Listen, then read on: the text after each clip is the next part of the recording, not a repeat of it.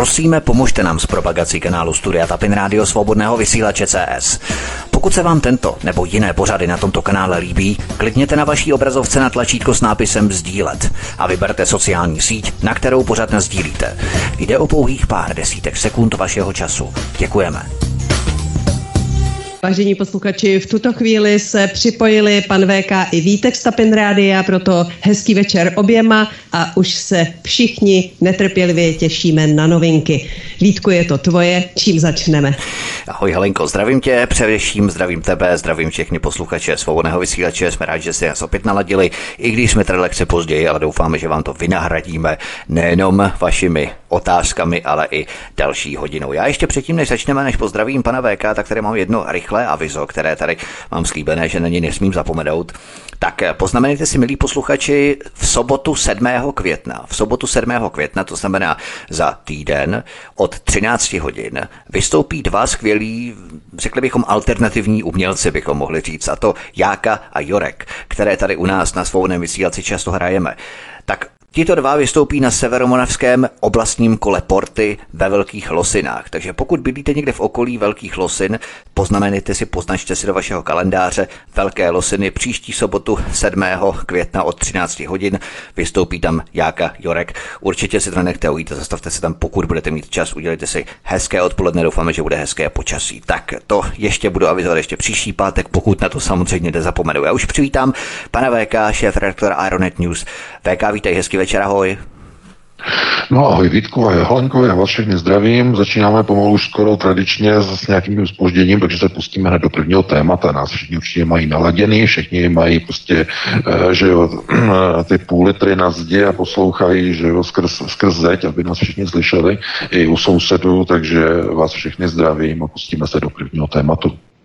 Já myslím, že všichni jsou rádi, že si nás naladili, i když možná za chvíli rádi nebudou, protože rozladíme. Ale to je hold bohužel riziko podnikání. Český ministr vnitra diskutoval na českém rozhlasu s malými dětmi o zavraždění prezidenta Vladimíra Putina.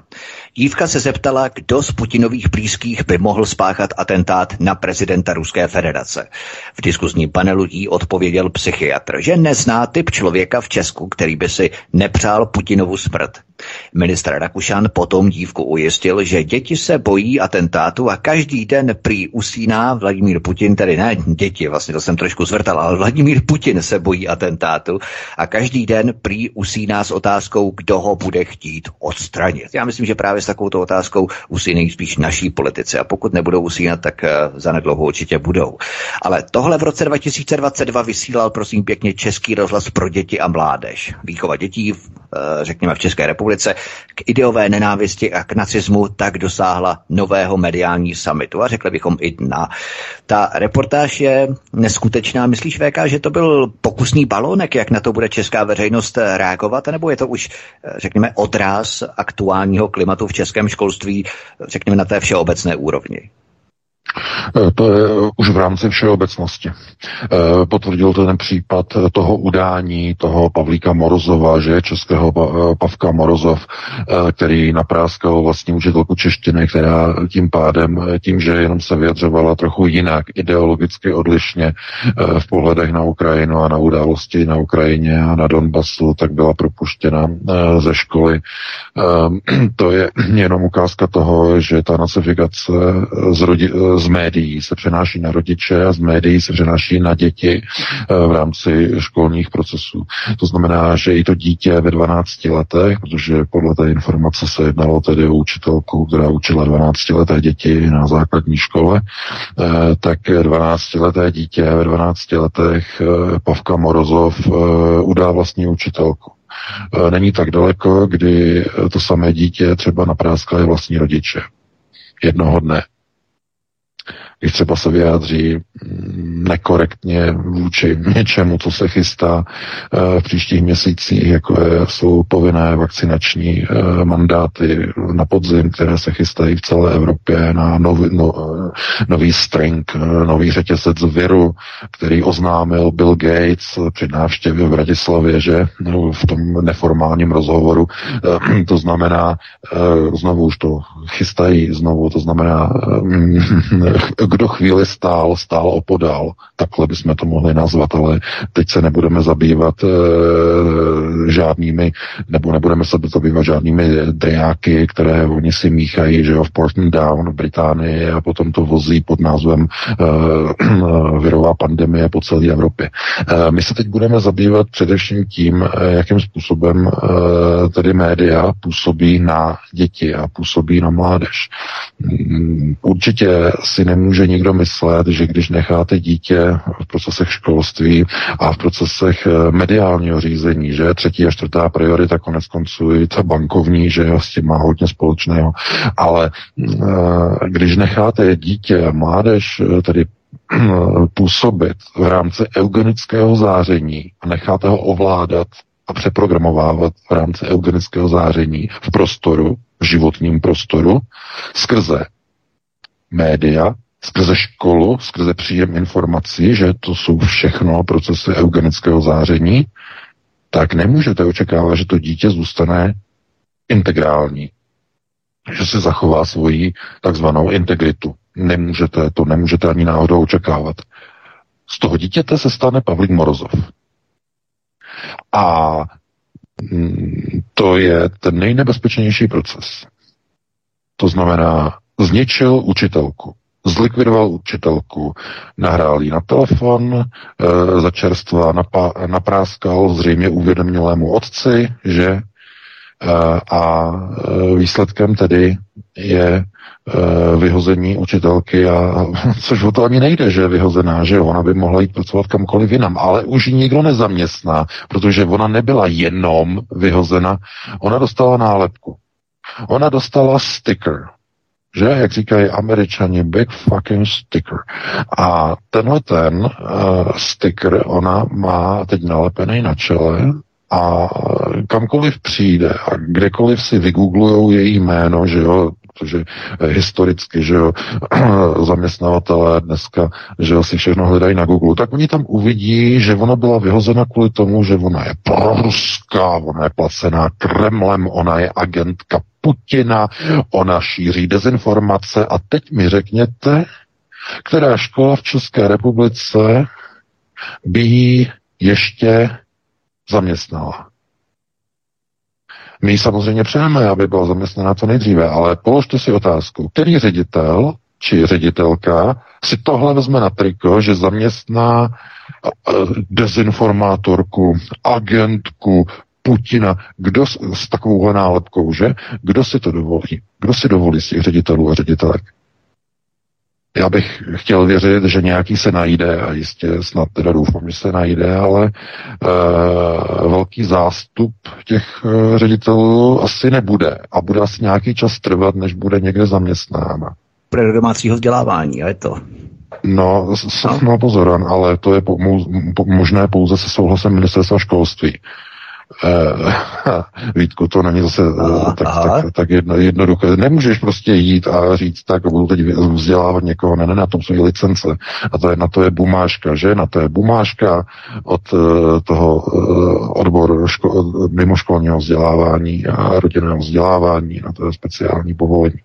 Uh, a teď nevím, kde se žádá, myslím, že se žádá přes nějaký školský odbor na městě, uh, na okrese, teď nevím přesně to. Musíte vědět vy, že u vás v Česku, když chcete mít domácí vzdělávání. To je povolení.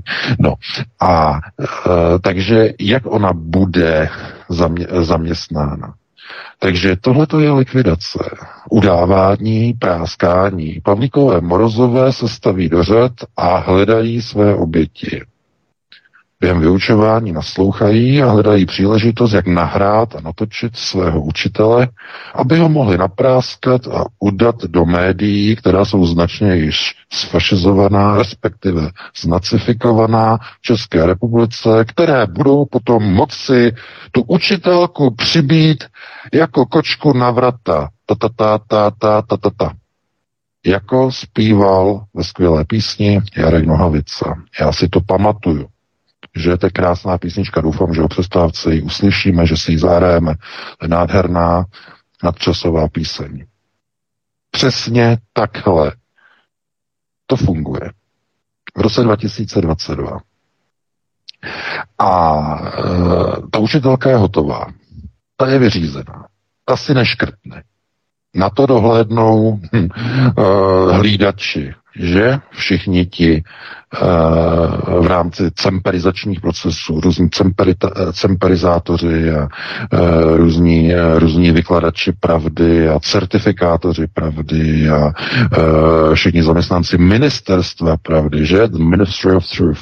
To je to nejdůležitější, co oni dneska budou sledovat.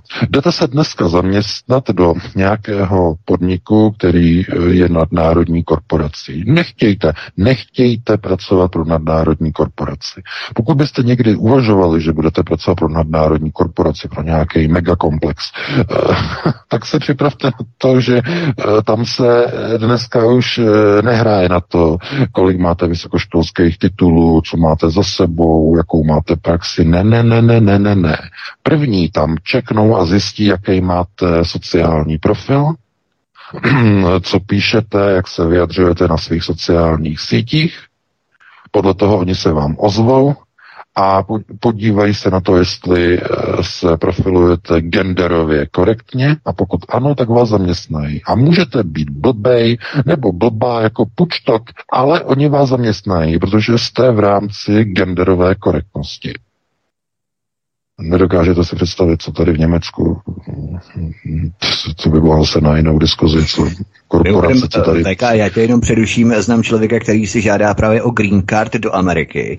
A právě jedna z těch věcí, které oni požadují po něm, je i právě jeho sociální profil na sociálních médiích. Jako ano, Facebook. ano, protože oni, to je kvůli tomu, že pokud se zžádá zelenou kartu, tak to dostává do ruky, prověřuje to, prověrku dělá americké ministerstvo národní bezpečnosti a oni pro, prověřují sociální profil, kádrový profil. Oni si vyžádají u Facebooku plný přístup k tomu účtu. Ne eh, eh, transparent, transparentní přístup ne, na ten, ten je nezajímá. To znamená to, co je vidět a co je publikováno na, na, naš, na vašem profilu. Oni jich dostanou přímo přístup od Facebooku do zadních vrátek, do historie, do smazaných tweetů, do smazaných facebookových postů od začátku vzniku vašeho facebookového nebo twitterového účtu. To, že jste něco tam smazali ve svých soukromých zprávách, nehraje roli. Všechno, co je smazáno, je uchováno.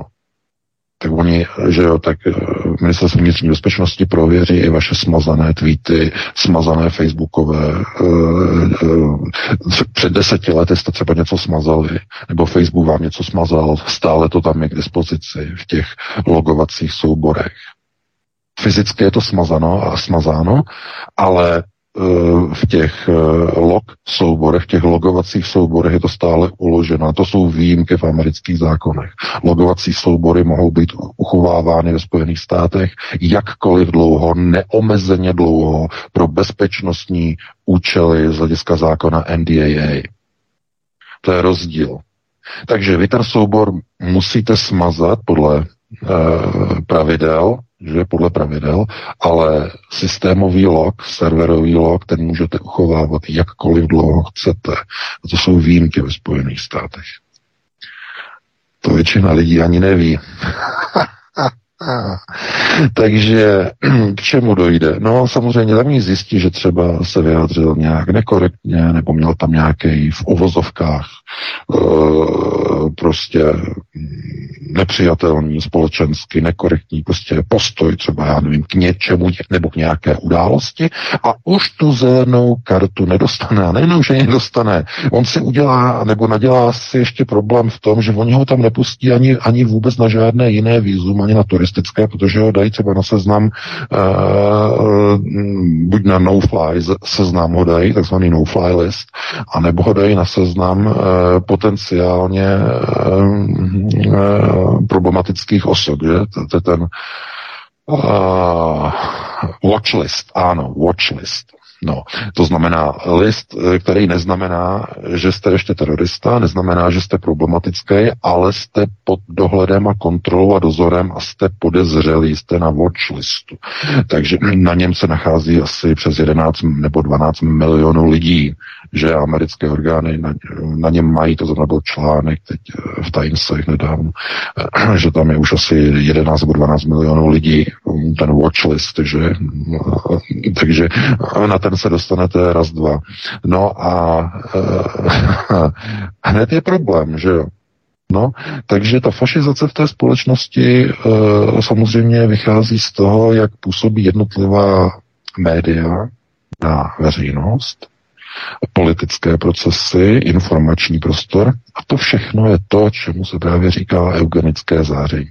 Znamená, to všechno ty lidi mění, převychovává a přetransformovává a přeprogramovává jejich myšlení. Všech subjektů. Nejenom dospělých lidí, ale právě i těch dětí, které jsou vůči propagandě a vůči indoktrinaci nejvíce náchylné. Ty děti jsou opravdu velice náchylné. A e, viděli jsme to právě e, v tom videu e, z toho českého rozhlasu. Tam to bylo vidět. Uh, ty děti totiž to přijímají z televize, přijímají to z médií, z internetu, že jo, strašně zlé, rozkozlý Putin, je třeba ho zastřelit, je třeba ho zabít. Facebook dokonce povolil nenávistné příspěvky proti Rusům a výzvy k zabíjení Rusů. To je ten skandál, že Facebook povolil. No a ty děti to vnímají. Najednou si řeknou, to je 11 12 leté dítě, 10 leté dítě, nebo ještě mladší. A ona se řekne, no jo, vlastně já můžu, já nemůžu na Facebooku tohle říct, tohle špatný nemůžu říct, ale já můžu vyzývat k zavraždění ruského prezidenta. A jak si to přeloží ve své hlavičce to desetileté dítě? No řekne si, no to musí být tak zlý člověk, tak strašně zlý, taková bestie, že je dovoleno vyzývat k jeho zavraždění na Facebooku. To je tak špatný člověk, že je dovoleno psát a vyzývat k vraždám a nejenom toho Putina, ale všech Rusů. To musí být strašný národ. No a co to je? Kontrolní otázka? Nacifikační proces. Uh, rychle se přetočíme do 30. let minulého století, tedy v Německu. Na koho byl takový proces uh, aplikovaný? Na Židy. Na Židy. Děti byly učeny, že je dobré, je v pořádku zabít žida. Je to v pořádku, je to v pořádku. To znamená, ta indoktrinace se vrátila. Po více než 80 letech se vrátila. Je to zpátky, ale na místo dneska už to není žid, dneska je to Rus.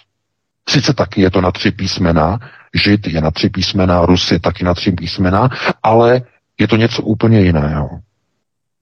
Ale ten to znamená objekt, objekt nenávisti, objekt nacifikace se změnil, ale způsoby, prostředky a nástroje zůstaly stejné.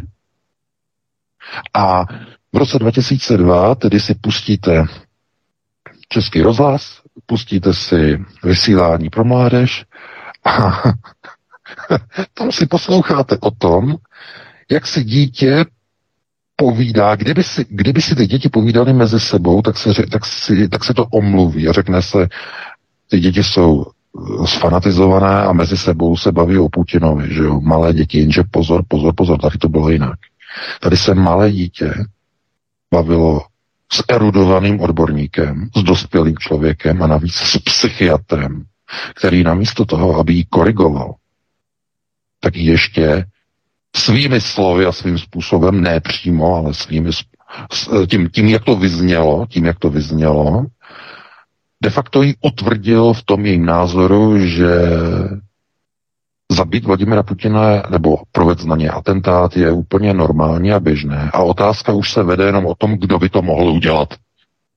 Už to není otázka o tom, že by se vedlo, že to je, ne, že to je nemorální, že to je zločin, že je to proti Bohu a tak dále. Ne, ne, ne, o tom už se diskuze nevede. Vede se pouze o tom, kdo by to mohl být. A namísto toho, aby ten psychiatr, psychoterapeut, eh, aby jí to eh, vysvětlil, že tohle je přece zlé a že ten konflikt na té Ukrajině se musí vyřešit jinými způsoby, diplomaticky, musí se si obě strany sednout za stůl, musí uh, dojednat uh, zkrátka uh, příměří a nakonec uzavřít mír a musí uh, se tam stanovit prostě podmínky soužití těch mnoha národů, které tvoří Ukrajinu. To není jednobarevný národ. Eh, tak namísto tady toho vysvětlení, on jí řekl, že zkrátka nezná ve svém okolí typ člověka, který by nechtěl zavraždit a spáchat atentát a odstranit Vladimira Putina že se tomu vůbec nediví a ještě tam uh, zaznělo, že on je, že se cítí prostě strašně sám a že se bojí, že se strašně, že je k smrti vyděšený. No a uh, hned, jak on skončil, tak se ozval ministr vnitra, že pan Vít Rakušan a ani on to dítě neusměrnil a navíc jí začal vysvětlovat a fabulovat a dezinformovat o tom, eh, že Vladimir Putin se tak bojí, že na něj bude spáchán atentát, že když byl Putin na pohřbu eh, Žirinovského, tak měl takový strach, že než tam přišel, tak nechal ochránkou vyklidit e, celý pětní sál, aby, aby tam nikdo nebyl, aby ho nikdo nemohl zastřelit, aby e, nemohl být na něj spáchan atentát. A, a že aspoň tak vidíš, že takhle to funguje a vysvětlil jí té dívce, že Vladimir Putin, když usíná, tak usíná s myšlenkou na to, kdo asi tak ho chce zastřelit nebo kdo ho chce odstranit. Přitom je to obrovská dezinformace, protože Vladimir Putin jen před pár týdny byl na stadionu Lužníky, před, eh, na, eh, že jo, na tribuně, mm, na, na tom, taková ta tribuna, že jo, pro ty zpěváky, tohle to tam hráli, tam byl koncert, že jo. Eh, potom u příležitosti vlastně výročí sjednocení Ruska s Krymem, měl tam proslov a on tam byl jenom v bundě a ve svetru a neměl žádnou neprůstřelnou vestu. Na té tribuně nebyly žádná průhledná neprůstřelná skla, které obvykle jinak používají američtí prezidenti. Žádná protekce, balistická ochrana tam nebyla. On tam, a on tam vystupoval Vladimir Putin při projevu před 80 tisíci lidmi. Ten stadion na Lužníka byl úplně do posledního místa zaplněný. Neměl naprosto žádný strach, to znamená, pan ministr vnitra dezinformuje. Vladimir Putin neusíná s žádným strachem z, z nějakého atentátu, nemá strach z toho, když někam jde, že by vyklízel sál, eh, kdyby měl strach, tak nevystupuje eh, na stadionu s 80 tisíci lidmi pro boha. To je pouze ukázka toho, jaké jsou to dezinformace. A pokud jde o pohřeb eh, Žirinovského, to je taková dezinformace, až, až to není důstojné ministra vnitra. To není důstojné. Eh, já vím, že mnoho lidí ani nemůže, pozor, ani nemůže kontrolovat, nemůže, nemůže si ověřovat informace z ruských médií, protože většina jich je zablokovaná, je nedostupná, RT není dostupné, e, no, ty ostatní, které jsou dostupné, čeští uživatelé ani neznají, e, takže nemají přístup k informacím z druhé strany. Ale ten pohřeb Žirinovského byl rozdělený ta, pět, ta pětní část byla rozdělená na dvě části veřejná pěta byla pro veřejnost a pak tam byl soukromý ceremoniál, soukromá pěta, kdy došlo k vyklizení veřejnosti a e, do pětní místnosti přišli politici, e, členové rodiny, včetně Vladimira Putina, ty, ty nejbližší. To, byl, to byla ta soukromá část e, celého toho pětního ceremoniálu. Je to úplně normální, jako všude ve světě, na západě, e, kdy jsou ceremoniály uh, zemřelých, uh, pětní ceremoniály zemřelých slavných lidí, ať už jsou to politici, nebo jsou to zpěváci, nebo herci, nebo šlechtici, že jo, králové, královny a podobně, tak vždycky ty ceremoniály jsou rozděleny na dvě části, to znamená jednak na tu veřejnou část, kdy veřejnost se přijde poklonit a potom je to ta soukromá část, kdy je veřejnost vyklizená a ta pětní místnost je uzavřena jenom pro soukromé hosty a pozvané, to znamená, je to tam neveřejná část. Takhle to bylo s Žirinovským s jeho pohřbem. No ale tohle to se nedozví samozřejmě v českých médiích lidé. Že tam se dozví jenom dezinformaci o tom, že Putin měl strach a tak nechal vyklidit místnost od veřejnosti. Takhle se vytváří dezinformace, takhle je šíří ministr vnitra. Dámy a pánové, proč? No, protože oni můžou. Oni nechali zablokovat, eh, nechali eh, na, na pokyn mainstreamu, to bylo na pokyn mainstreamu, aby jsme jim nekazili jejich psychologické operace. Já o tom zrovna píšu v posledním článku, který na Hleronetu se podívejte. Psychologické operace. Potvrdil to přímo poradce uh, ukrajinského prezidenta, uh, že Alexej Arestovič. Eh, prozradil a potvrdil, já se k tomu ještě dostanu, eh, ale tohle to je přesně ten hlavní eh, důvod, to znamená, když nemáte možnost čerpání informací z druhé strany, to znamená z protistrany, znamená vytvořit si názor i ze strany Ruska, z ruských médií a z ruských postojů, byste si mohli udělat prostě vlastní názor, tak prostě potom nevíte o tom, co je v tom Rusku, jaký tam byl ten pohřeb Žirinovský. Máte to pouze jednostranně, profiltrované těmi západními médii s cílem eh, maximálním způsobem diskreditovat, dehonestovat a hlavně dezinformovat o Vladimíru Putinovi. To je úplně, úplně jasné. Eh, problém je v tom, že tohleto, když eh, je přenášeno na děti, na mládež, tak si nedokážete představit, co z těch dětí vyroste v dospělosti. Takhle pokřivené charaktery si nedokážete představit, co, co z nich vyroste. Udavači, práskači, profesionální donášeči, uh, uvědomělí, připravení kdykoliv uh, udat, uh, ať je to kdokoliv, ať je to kamarád nebo, nebo rodič, uh, úplně kohokoliv, protože zkrátka jsou indoktrinováni jako nacisté, jako děti a mládeže Hitlerjugend udávala vlastní rodiče, že během nacifikace za Adolfa. Tak tohle to samé probíhá dnes v západním světě znovu a hlavně i v České republice. To znamená nacifikace. A e, to, že se to objevuje v tom rozhlase, to je alarm, to je budíček, který znamená, že už je to úplně všude. Je to normální, je to běžné. Jestliže Facebook dovoluje vyzývat k, k vraždění Rusů, tak to znamená, že už i český rozhlas, veřejnoprávní rozhlas, může vysílat pořady o atentátech na Vladimira Putina. Psychiatr může říkat, že e, nezná ve svém okolí člověka, který by nechtěl někoho zavraždit, což je samozřejmě chorobný výrok chorobného člověka. Pokud někdo řekne, že nezná ve svém okolí člověka, který by nechtěl vraždu kohokoliv, nejenom Putina, ale vraždu, tak e, nezlobte se, že to takhle řeknu, ale k takovému psychiatrovi, kdybych byl jeho klientem, byl bych jeho pacientem, tak bych měl strach chodit. Doslova bych měl strach. Protože takovýhle názor, to je síla to je prostě, uh, já jsem, já jsem v šoku, já když jsem se díval na to video, já jsem si říkal, není to náhodou deepfake, není to podvrh, protože to je, to je, to je strašný. To je úroveň uh, nacifikace a fašizace společnosti do takové míry, kdy se za tu nacizaci a fašizaci už vlastně Eh, jakoby nikdo nestydí, už, je, už se stává normálem, stává se normalitou.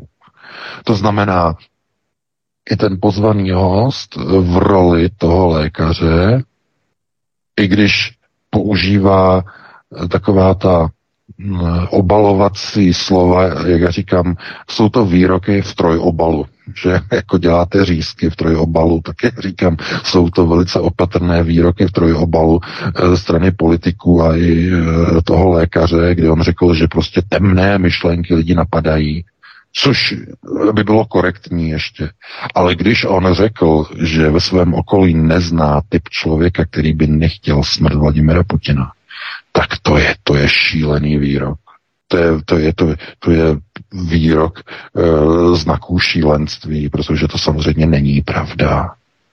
Není pravda. Prostě to jsou lidé, kteří chtějí někoho smrt, e, kteří jsou buď, e, buď jsou psychopati, anebo sociopati. Že? pan lékař, doktor psychiatristě ví, jaký je mezi psychopatem a sociopatem rozdíl. Eh, tady to nemusíme vysvětlovat.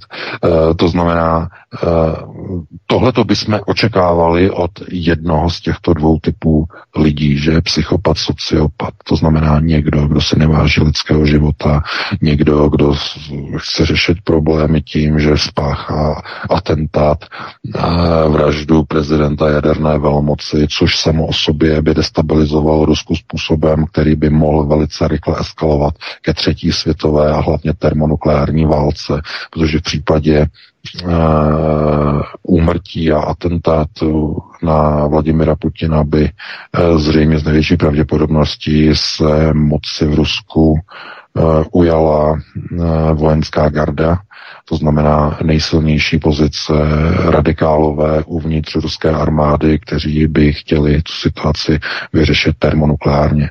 To je, ta, je ta takzvaná, oni tomu říkají rudá garda uvnitř ruské armády, že je velice silná rudá garda. A to jsou starší generálové, ti, kteří se nezbavili myšlenek na budování Sovětského svazu. Je to obrovská mm, část v ruské armádě. Putinovi se nepodařilo tu armádu úplně zbavit. On ani nemohl.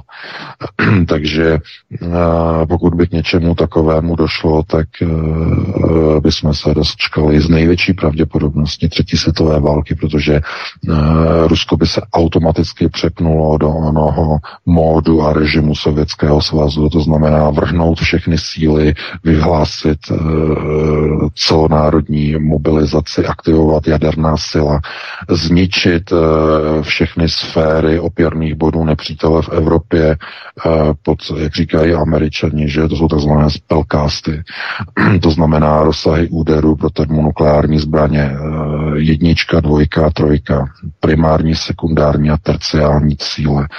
Že primární jsou vojenské, terciální jsou ekonomicko-průmyslové a, te, eh, a to jsou ty sekundární a terciální, jsou obytné prostory a zemědělství. Eh, na té trojce Rusové by použili zirkonové bomby, že pro likvidaci zemědělské půdy eh, nepřítele. Eh, to je součást vlastně té jaderné doktríny z roku 82.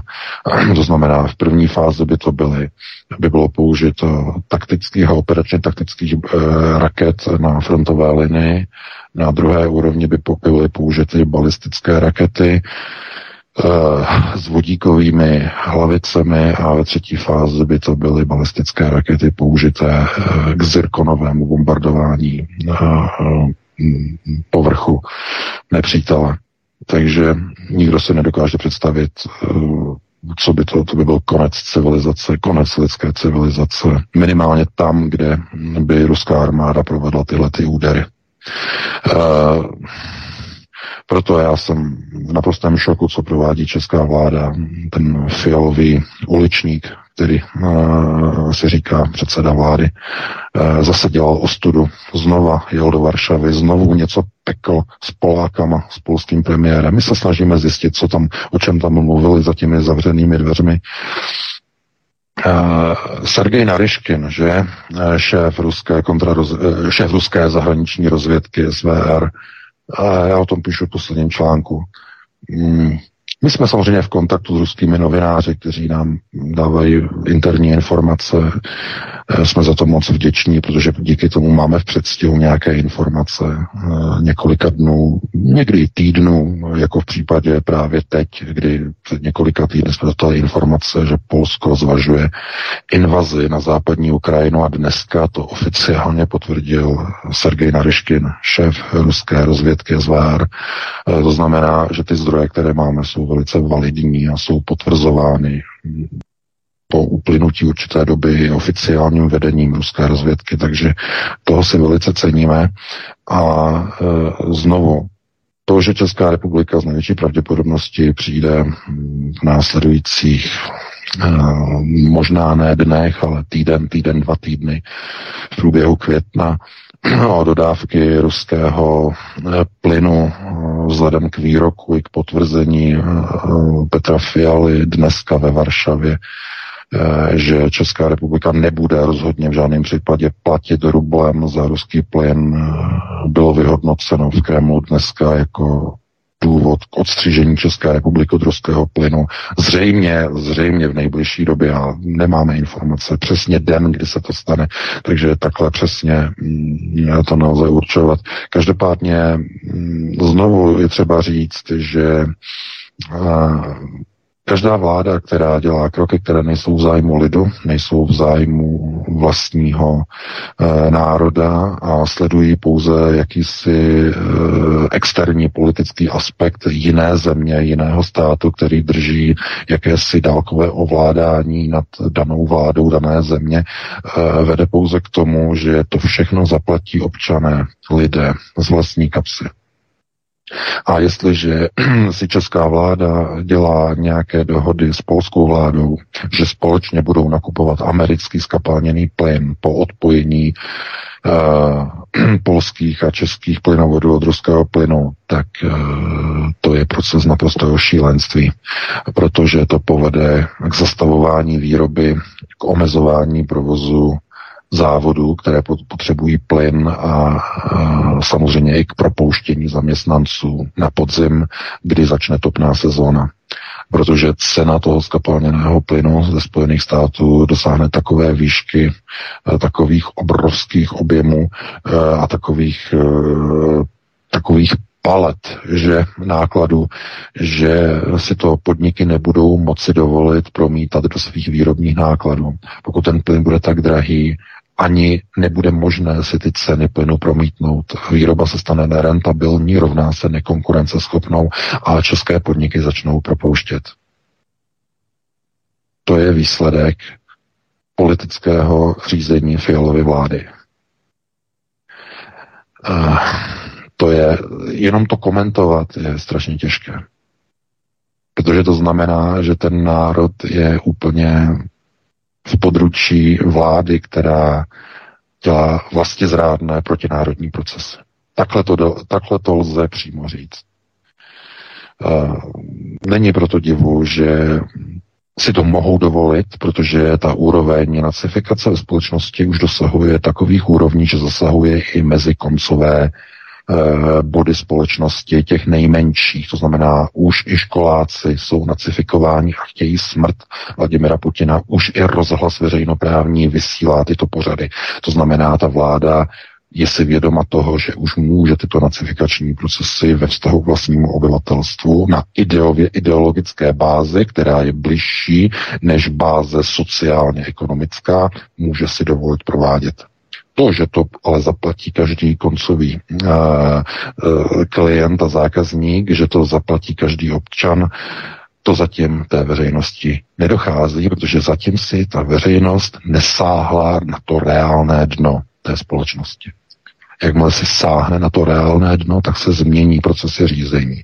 Ale už bude pozdě, protože ve chvíli, kdy jsou zrušeny kontrakty a eh, kdy plyn je přesměrován z Ruska někam do Indie a do Číny, zkrátka už ruský plyn nebude. Evropa bude odsouzena kupovat na hodně, hodně dlouhou dobu americký skapalněný plyn, který kromě toho, že bude drahý, bude mít ještě jeden nedostatek, bude ho málo. Bude ho málo pro všechny evropské země. Jenom si nedok- a to se ani nedokážete představit, kolik toho plynu bude potřebovat německý průmysl. I kdyby, I kdyby e, německý průmysl se rozhodl, že pojede na polovinu výkonu, to znamená propustí polovinu zaměstnanců. Kolo 8 milionů lidí půjde na dlažbu. 11 milionů skoro. Tak e,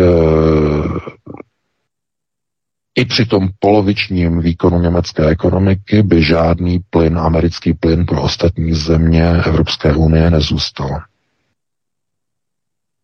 To je propočet, který zrovna teď jsem viděl včera eh, tady na televizi, dělali propočet. A aby všechny ostatní země v EU mohly mít taky nějaký uh, skapalněný americký plyn a další plyny uh, z takzvaných třetích zemí, tak uh, by se německá ekonomika musela uskromnit a uh, skrouhnout a snížit svůj výkon na 28% původního výkonu. 28 až 29% Taková společenská krize je nepředstavitelná. To znamená, že tohle je šílenství.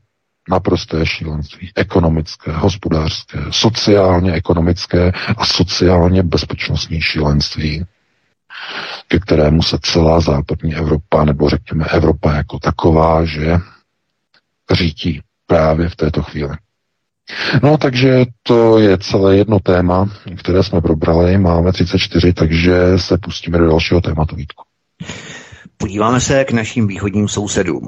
Robert Fico zaslal dopis nejvyšším evropským státníkům, ve kterém upozorňuje na zánik právního státu na Slovensku a mafiánský proces likvidace nejsilnější opoziční strany formou kriminalizace představitelů Smeru na, na objednávku slovenské vlády.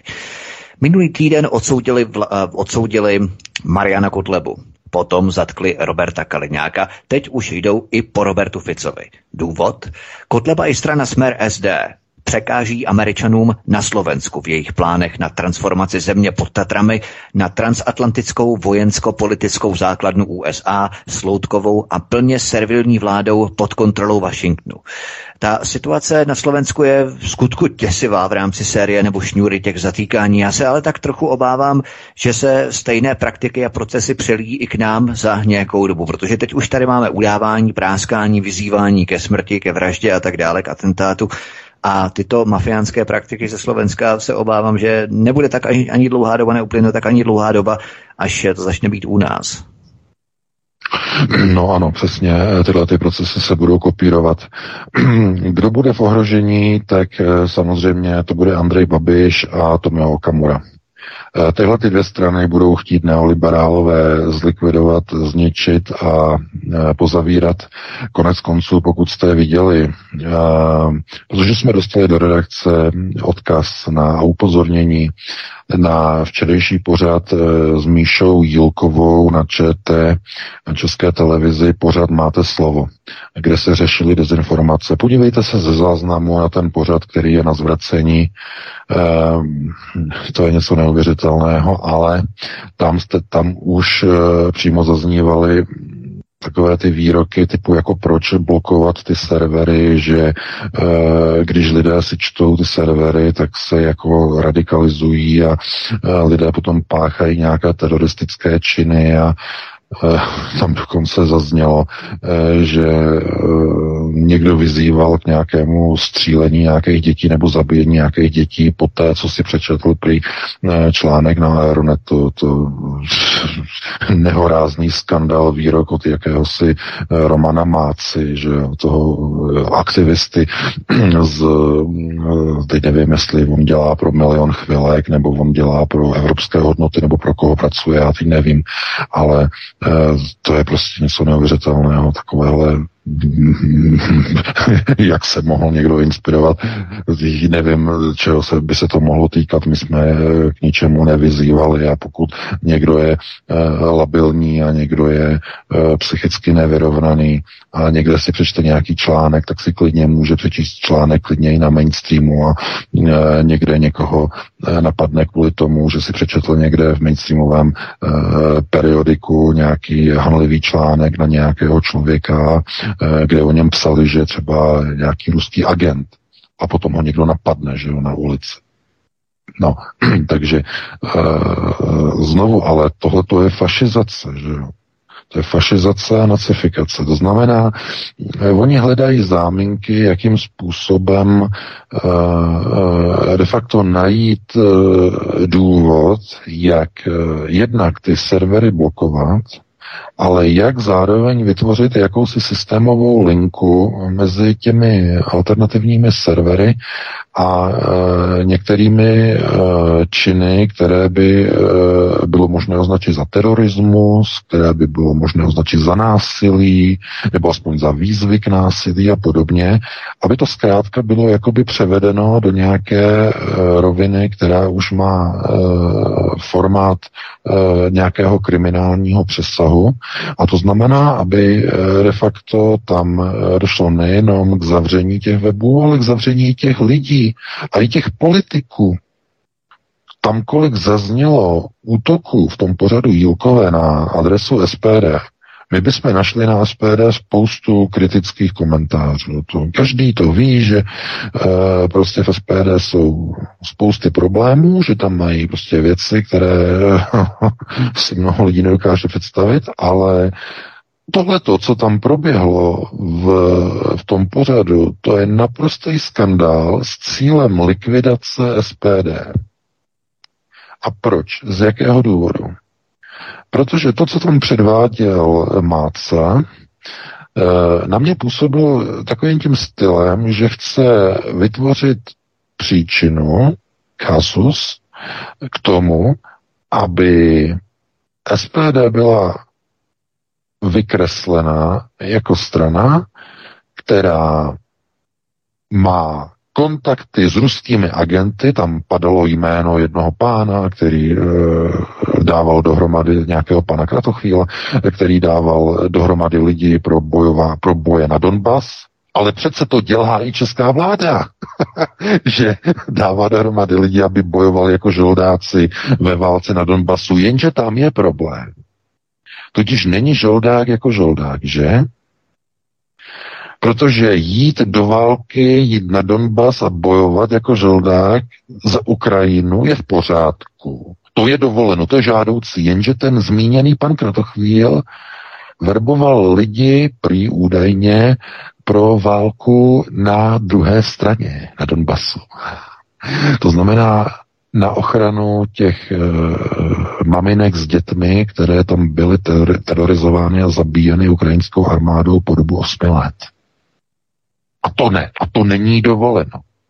To není dovoleno v České republice. Pozor, pozor, to není dovoleno. Nikdo nesmí jít jako žoldák bojovat na druhou stranu. Za opolčence není dovoleno. Je to trestné, nesmí se, nesmí se, ale jít bojovat za Ukrajinu je dovoleno.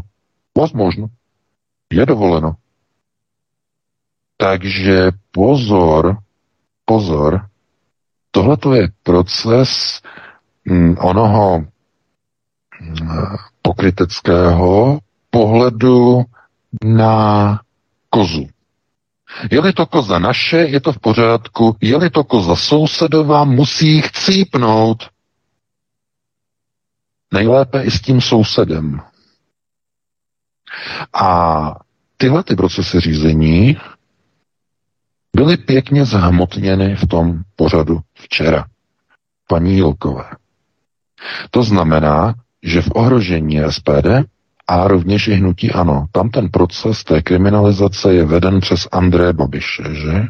Oni vědí, oni když zavřou Andreje Babiše, padne celé hnutí ano, protože ta strana je víceméně samonosná eh, na osobě Andreje Babiše. Bez Andreje Babiše hnutí ano v podstatě není neznamená vůbec nic. Ono konec konců to platí i o SPD, bez Tomia Okamory by SPD nebyla vůbec nic. E, takže to jako se nevylučuje, ale tady je třeba si uvědomit, že v téhle krizi, v téhle krizové chvíli je třeba si uvědomit, že e, ta poslanecká sněmovna, ten Kneset je ostře rozdělený na tu mašinu té pěti koalice a na ty dvě zbývající strany. Na hnutí ANO a na SPD. A tahle obrovská valcovací mašina koalice bude chtít ten prostor vyčistit.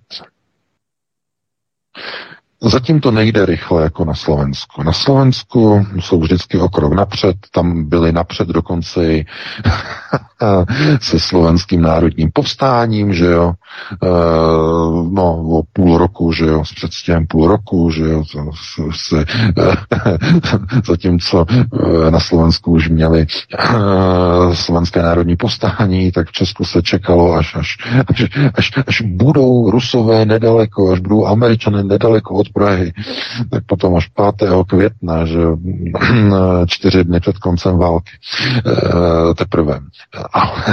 takže v Česku je to vždycky v mnoha ohledech pomalejší, než ty procesy doběhnou, že Ale doběhnou i v České republice.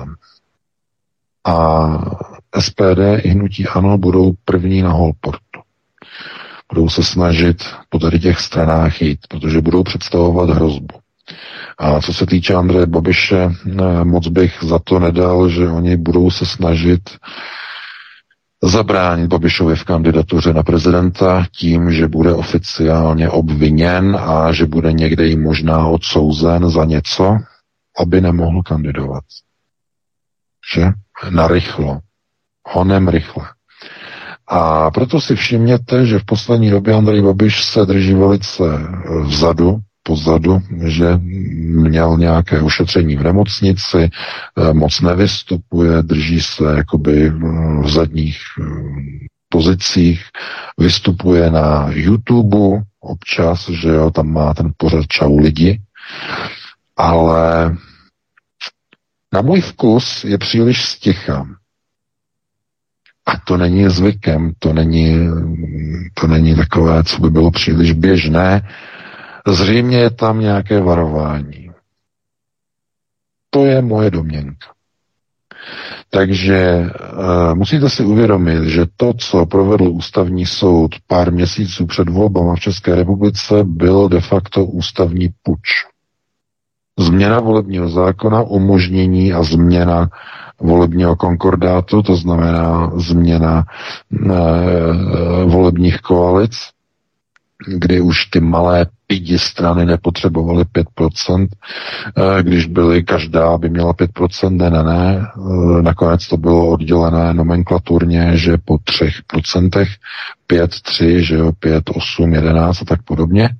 Eh, a díky tomu vznikl tenhle ten obrovský slepenec, který násobkem změny přepočítávání hlasu získal spoustu poslanců, malé pidi strany, které by se jinak nikdy uh, do toho parlamentu nedostali, dostali tolikle procent a díky kroužkování oni vykroužkovali na té společné kandidáci Piráty.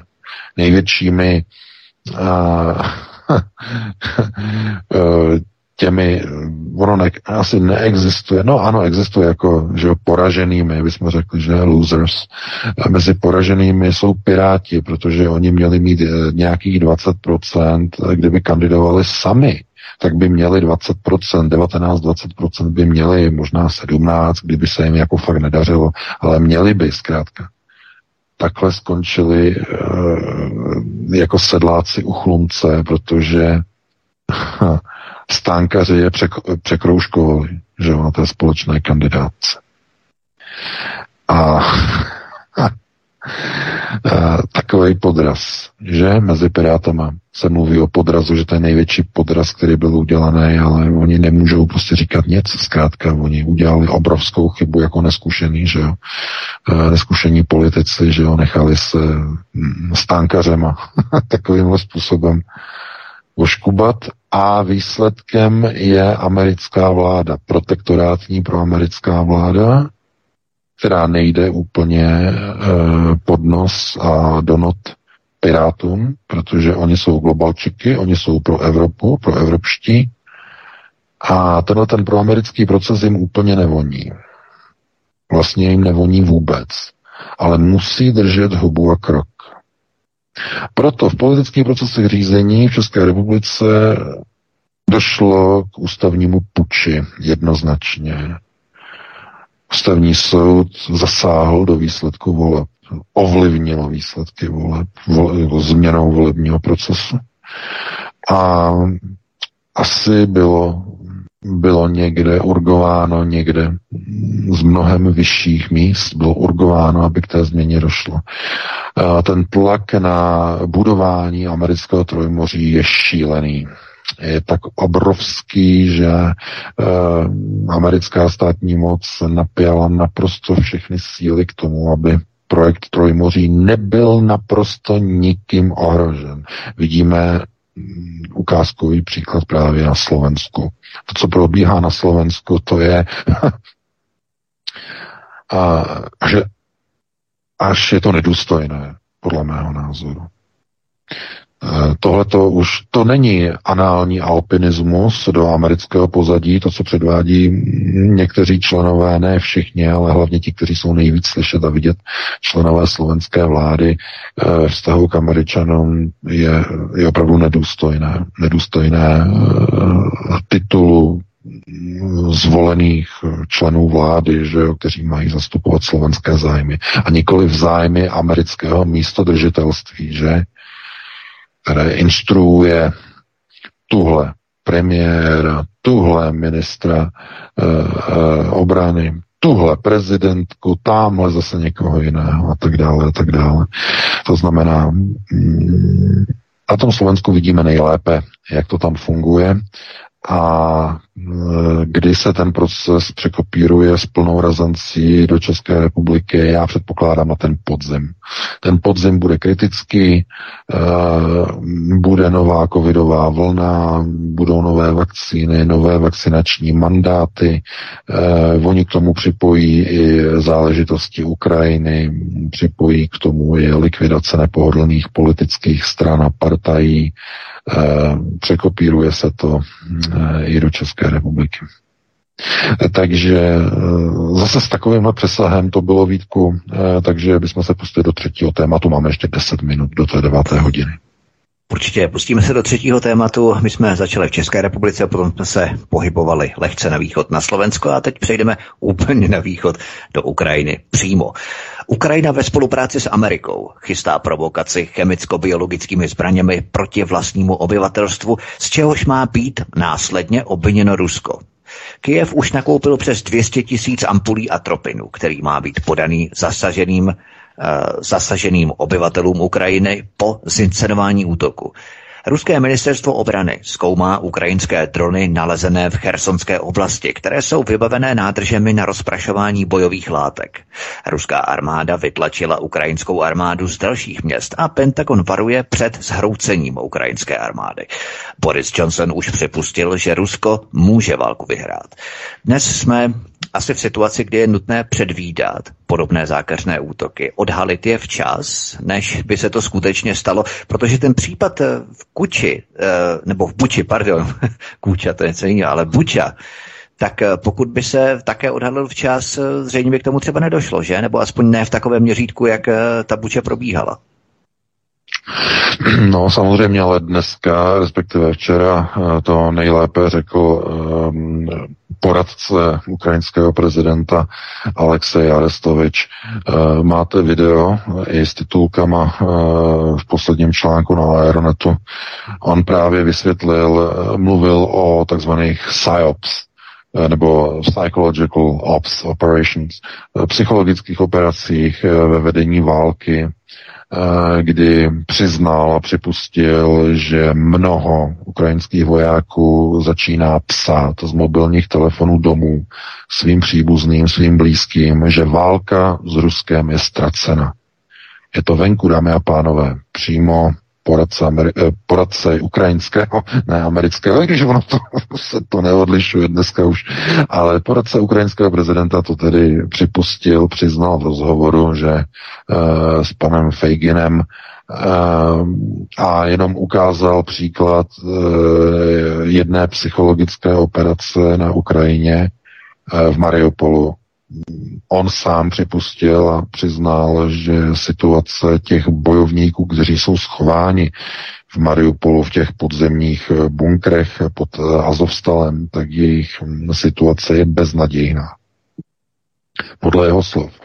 Ale uh, Ukrajina používá jejich případ, to znamená používá jejich uh, existenci, že tam pořád ještě jsou pro vedení psychologických operací v západních médiích a pro vedení psychologických operací na ukrajinskou armádu.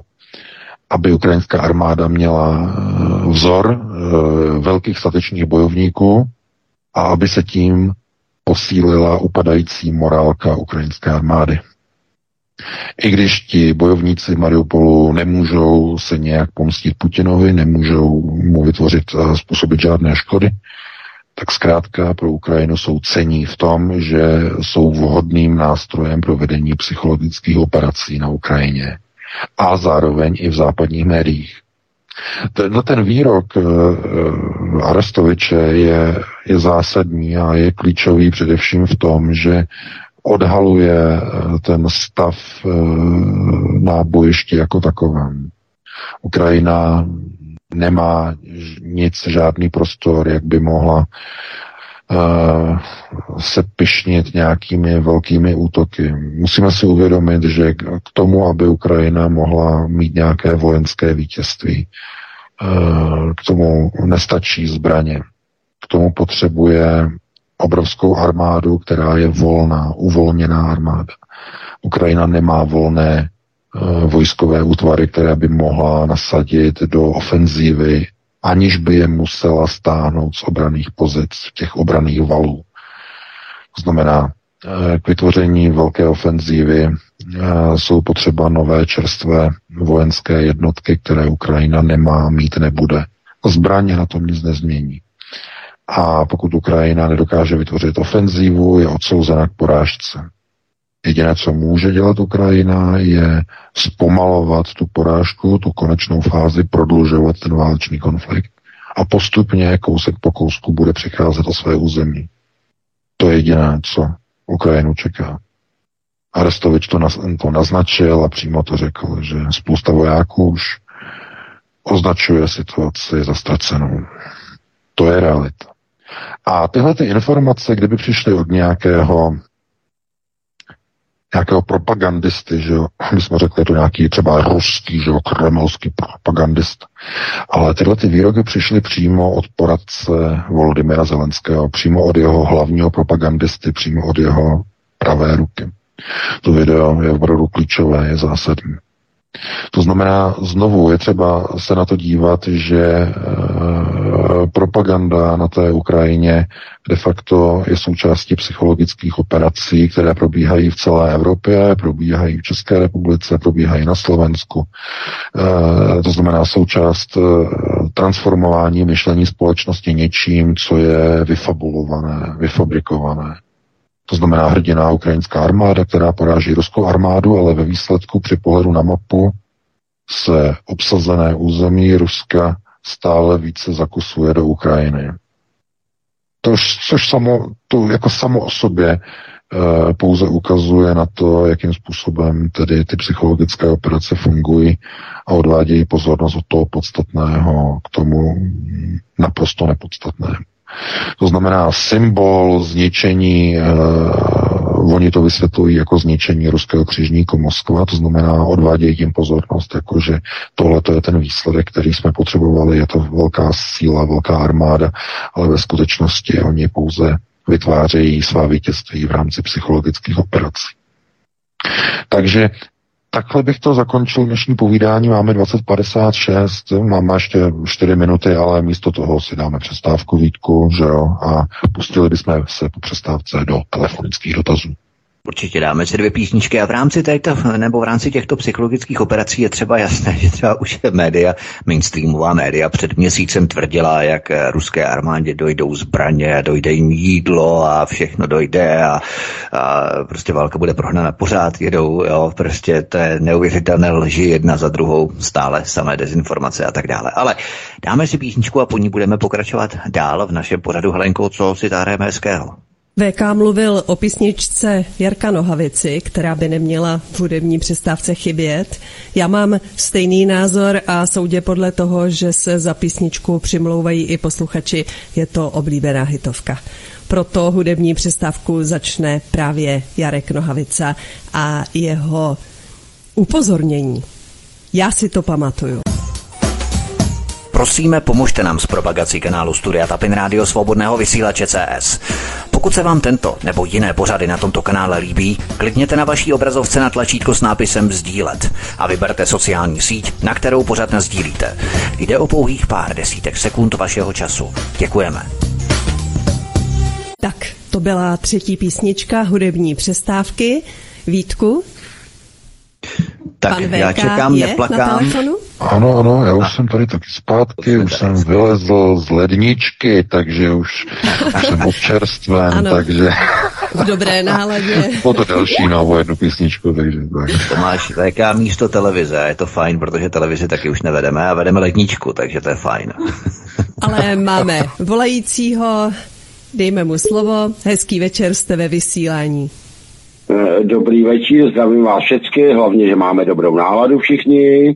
Eh, díky moc za vaši veškerou práci, Jirka z Hostivaře. A chtěl bych se zeptat vás všech. Dneska jsme viděli na videu rozvinutí uh, rudé vlajky ve vesmíru, uh, přípravě na uh, vítězný, jak se říká, pochod po rudým náměstí byli taky na tom, E, připravený rulí vlajky na všech obrněncích. Je to návrat uh, ruské vlajky nad Kreml? A ještě jenom taková no, děkuji za dotaz. Já bych to doplnil ještě jednou událostí, protože já bych to doplnil ještě jednou je takovou perličkou událostí. Dneska ruská armáda v Moskvě zaparkovala raketový komplex Sarmat před místní ukrajinskou restauraci s názvem a děsa mama, že? To je symbol. Ruský raketový komplex před restaurací Oděsa mama, že? Oděsa mama. No что случилось? Что произошло? Вот такая ошибка? Нет. Je třeba si uvědomit, že tohle to není žádná chyba, že by tam prostě jako zaparkovali, že raketový komplex, to je symbol. To je symbol, to je signál, že svatojeřská stuha, je to na, na té fotografii, že a tohle to jsou symboly, no a e, proč? No blíží se samozřejmě den vítězství, že jo, 9. května, všichni, kteří jsou e, zdraví, že jo, v pořádku, tak si vyvěsí prostě vlaječku, že jo, 9. května, ti, kteří jsou trošku mimo, tak si ji vyvěsí na 8. že jo. Takže všichni fialové a všichni rakušanové ti budou zapichávat americké vléčky do květináčů 8. No a vlastenci budou vyvěšovat vléčky 9. Takže to se pamatuje velmi dobře. No a e, v tom Rusku, tam zkrátka je to s velkými přesahy. To je naprosto zjevné. Vždycky okolo tady toho datumu eh, nebo data se zkrátka dějí takové různé věci. V Kremlu, v Moskvě na oběžné dráze se vyvěšuje vlajka, že jo, na, tom, na té orbitě. Já jsem to viděl, takže ano, je to signalizace, ale ten zaparkovaný Sarmat před uh, Oděsou, před restaurací Oděsa, z toho mi krapet zatrnulo to je, to je sakra signál. Um, no, samozřejmě s tím nemá nic společného Ukrajina. Ukrajina to je jenom prostředník, ta hraje prostě druhé, hm, druhé třetí housle. Uh, Američané se opravdu budou snažit bojovat proti Rusku na Ukrajině do posledního Ukrajince a ten poslední Ukrajinec možná uvidí rozzářené slunce na to děsu. A nebo si bude myslet, že vidí. Nebo by američané chtěli vidět, eh, nebo myslet si, že uvidí.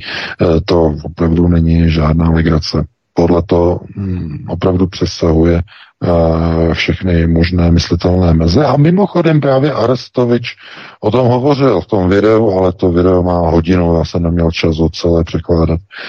To, mluvil tam i o tom, že američané nemají strach řešit Ukrajinu termonukleární cestou. prohlásil. A mm, že se nebojí. Že se nebojí. Eh, to znamená, tohleto je opravdu vel, velmi nebezpečná situace, především v tom ohledu, do jakých míst a kam všude jezdí český premiér v poslední době. Že jo, hubky, dubky, šupky, uh, že jo, uh, nach, uh, ne nach Deutschland, ale do Polska, že? Pořád tam jezdí. Co tam hledá Fiala? Co může Fiala hledat pořád v Polsku? Znovu, je strašně důležité to, o čem já jsem psal před nějakými třemi týdny v tom článku o plánu, možná víc než týdny, možná měsíc, v tom článku o plánovaném rozdělení Ukrajiny. Rozpracování. Ten článek si najděte. To byly informace, které jsme dostali tehdy od ruských novinářů, eh, že se tohleto plánuje a oni nám jako přímo neříkají přímo ty zdroje, ale já jsem měl pocit, že je to od ruských tajných služeb. Eh, a dneska to bylo potvrzeno. Potvrdila to ruská televize RT. Přímo Sergej Naryškin oznámil, že ruská tajná služba má informace, že Poláci plánují okupaci západní Ukrajiny pod uh, rouškou ochrany proti agresivnímu Rusku a tak dále a tak dále.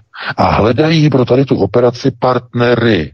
Oni sice mohou jít do té operace sami, polská armáda jako mírový sbor, mohou do toho jít sami, ale rádi by raději někoho ještě vedle sebe, aby mohli to označit za koaliční akci. Ale má se to konat bez podpory na to.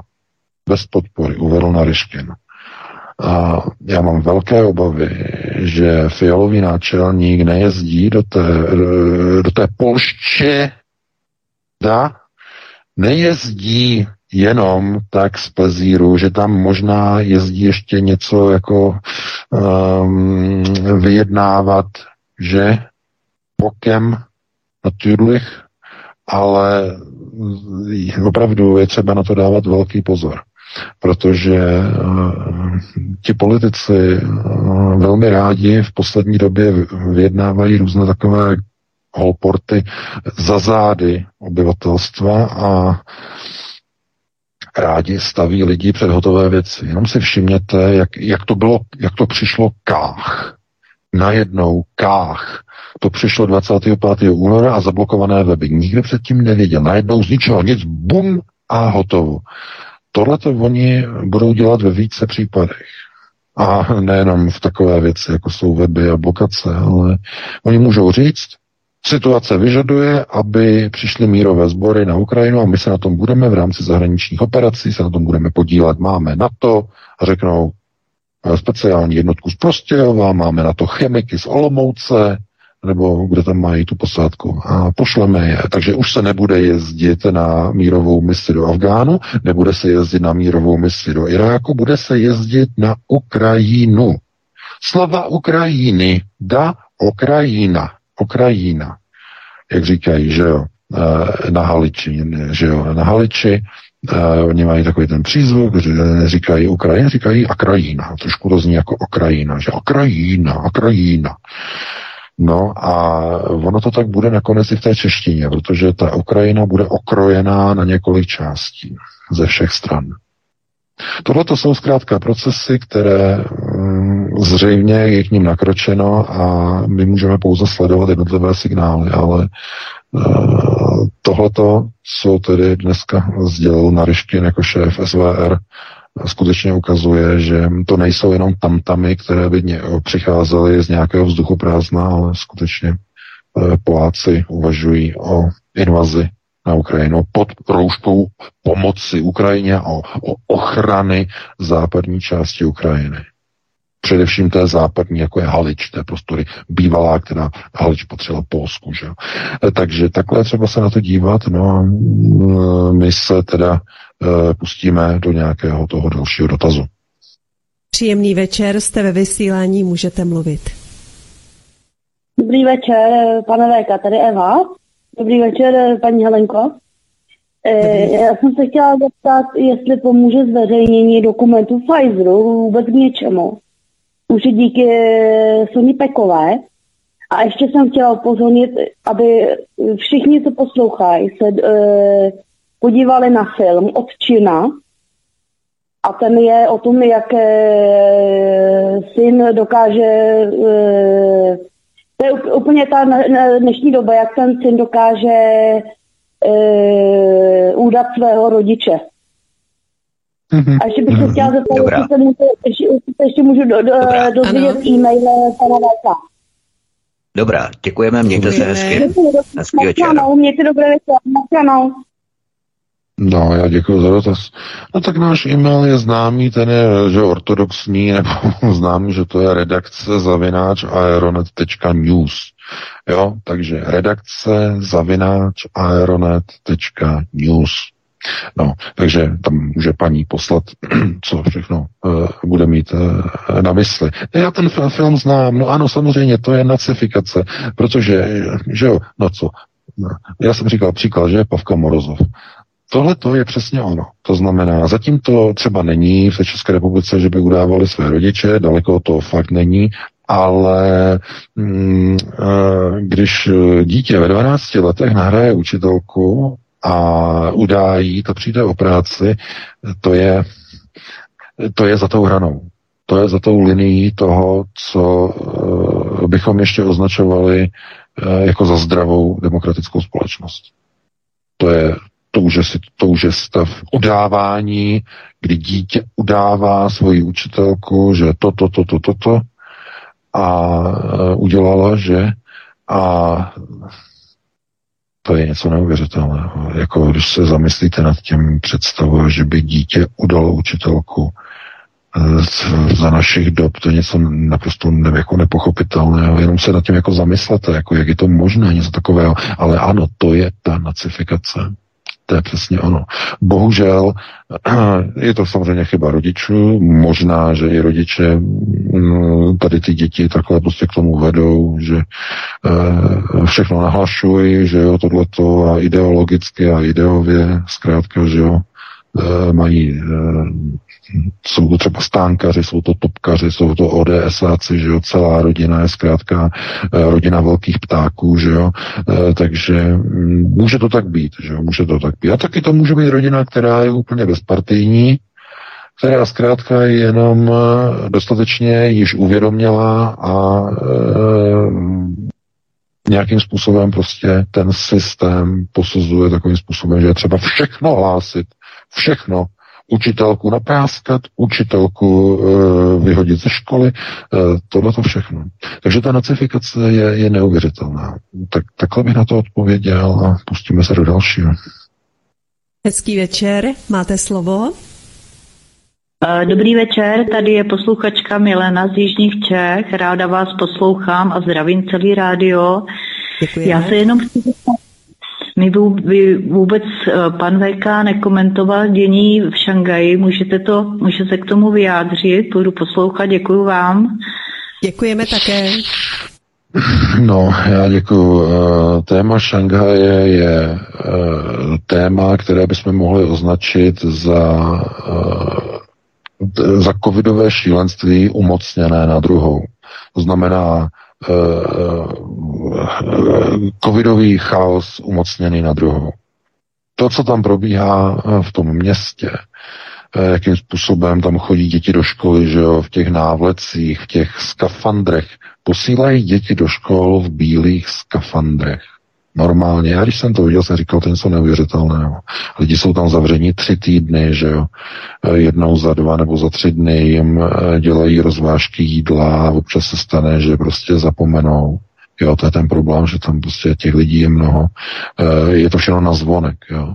To znamená, když se neozve, nebo zrovna třeba, já nevím, spí, nebo eh, je někde v koupelně, nebo je na záchodě, nestihne prostě odpovědět, že jo, tak eh, oni ho přeskočí a přivezou jídlo až za další tři dny. To jsou obrovský problémy v té Číně a e, ta Šanghaj zkrátka je jenom laboratoří, pokusnou laboratoří globalistů na neuvěřitelné úrovni. A nejhorší je, že celé v té Šanghaji to vzniklo na základě třech pozitivních případů na COVID. Tři pozitivní případy stačily k uzavření celé Šanghaje. Komunistický režim je před obrazem všech neoliberálů v Evropě. Oni se jezdí učit do Pekingu, jak kroutit občanům v Evropě krky. To je parafráze výroku Klementa Gottwalda, který s, jistou pozměněnou nuancí to též tvrdil o svých cestách do Kremlu, že v roce 1947 ten výrok Gottwalda, že my jezdíme do Moskvy se učit, jak vám kroutit krky, to řekl tehdy v poslanecké sněmovně ve vztahu k agrárníkům, že k agrární straně, takže prohlásil. No eh, a ono se od té doby moc eh, nezměnilo, že? No, takže dneska se soudruzi, již ne marxističtí, ale neomarxističtí, jezdí učit do Číny jak v Číně, tak v Evropě. A proto já říkám, pozor na ten podzem, opravdu to, co oni chystají, eh, je už eh, nejenom o tom, že jaký to bude mít vliv, eh, paní se ptala, jaký bude mít vliv to, že od, odtajněné dokumenty Pfizeru, otázka naprosto žádný vliv.